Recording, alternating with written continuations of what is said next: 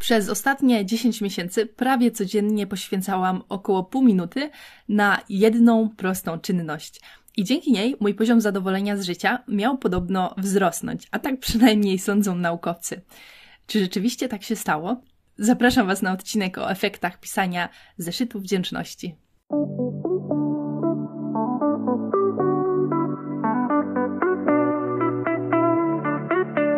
Cześć, z tej strony Julia, a to jest podcast Świat Burzy, w którym poruszam tematy związane z naturą, podróżami i rozwojem.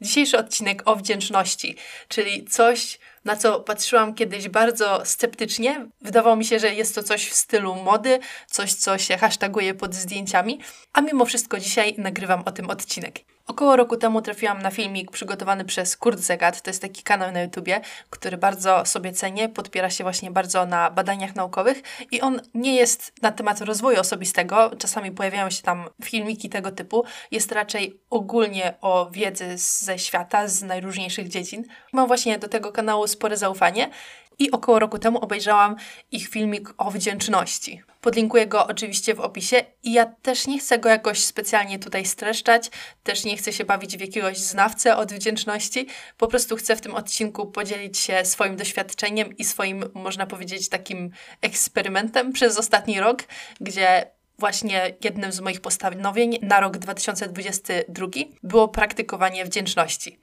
Generalnie chodzi o to, że odczuwanie tej wdzięczności bardzo pozytywnie wpływa na jakość naszego życia, czy to na właśnie poziom zadowolenia z niego, nawet na nasze relacje z innymi ludźmi. I może to być wdzięczność za najróżniejsze rzeczy. Może to być wdzięczność do drugiego człowieka, że coś dla nas zrobił, ale może być to też wdzięczność za jakieś najprostsze momenty w ciągu dnia, za to, że możemy się napić smacznej kawy, albo że świeci ładne słońce, albo za właśnie dźwięk deszczu na szybie. No dobra, ale to nie jest takie proste nauczyć się czuć wdzięczność za najróżniejsze rzeczy, zwłaszcza jeżeli mamy jakieś słabsze momenty w życiu, mnóstwo różnych obowiązków, czasami też trudnych zdarzeń. I jak się tego nauczyć? I według tego filmiku Kurt Segat jednym z najprostszych i też takich najbardziej udowodnionych naukowo sposobów jest pisanie zeszytu wdzięczności. Jest to niesamowicie proste, tak proste, że aż wydaje się być śmieszne i można zacząć mieć wątpliwości, czy to na pewno działa, ale podobno efekty takiego pisania zeszytu wdzięczności są rzeczywiście mierzalne, a nawet widoczne przez jakiś czas po zakończeniu praktykowania takiego pisania. I moje postanowienie na ten 2022 rok to było właśnie pisanie takiego zeszytu wdzięczności i polegało to na tym, że co wieczór siadałam ze swoim zeszytem, z długopisem i pisałam w nim trzy rzeczy, za które jestem wdzięczna danego dnia. I takie proste ćwiczenie sprawiało, że ja musiałam przejść jeszcze raz przez cały ten dzień, ale szukać w nim pewnych pozytywów. I bardzo często było tak, że zauważałam dużo więcej niż te trzy rzeczy, za które mogę być wdzięczna, i automatycznie moje nastawienie do dnia, który właśnie minął, było zupełnie inne. Można powiedzieć, że tak trochę przeprogramowywałam swój umysł na to, żeby myślał ogólnie o moim życiu tak bardziej pozytywnie. I oczywiście nie udało mi się pisać tego zeszytu wdzięczności codziennie.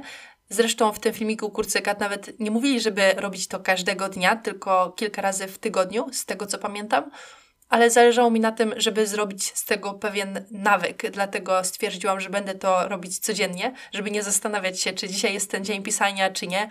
I starałam się pilnować, żeby ten zeszyt, długopis był zawsze na wierzchu, bo jeżeli nie byłoby ich przy moim łóżku, jeżeli byłyby gdzieś w plecaku albo zostawione w kuchni, to wtedy zazwyczaj już mi się nie chciało iść po, po ten zeszyt i tego robić, zwłaszcza wieczorem, kiedy byłam zmęczona. Także to jest taka e, wskazówka, jeżeli chodzi o budowanie nawyków, żeby starać się, żeby te nawyki były na wyciągnięcie ręki, żeby nie było żadnych przeszkód między mną a nawykiem, który chcę wykonać. I mimo, że nie robiłam tego każdego, każdego dnia, to mimo wszystko mam ten zeszyt całkiem mocno zapełniony i jeżeli chodzi o zmiany, które dostrzegam w swoim życiu, to nie uważam, żeby one były jakieś drastyczne albo bardzo zauważalne. Myślę, że jest to proces stopniowy, taka nauka wdzięczności, i dlatego też nie widzę aż tak dużych zmian na pierwszy rzut oka. Jednak wydaje mi się, że żyje mi się trochę spokojniej, mimo wszystko jestem trochę bardziej zadowolona z tego, co mam na co dzień i zdecydowanie łatwiej przychodzi mi godzenie się z różnymi trudnymi sytuacjami. Jednak tutaj myślę, że ma na to też wpływ książka Sztuka życia według stoików, z której jedną z takich ważniejszych rad, którą wzięłam sobie do serca, jest to, żeby nie przejmować się rzeczami, które są ode mnie niezależne, na które nie mam wpływu. Więc to tak trochę nieintencjonalnie, ale szło w parze z tą wdzięcznością w tym roku 2022.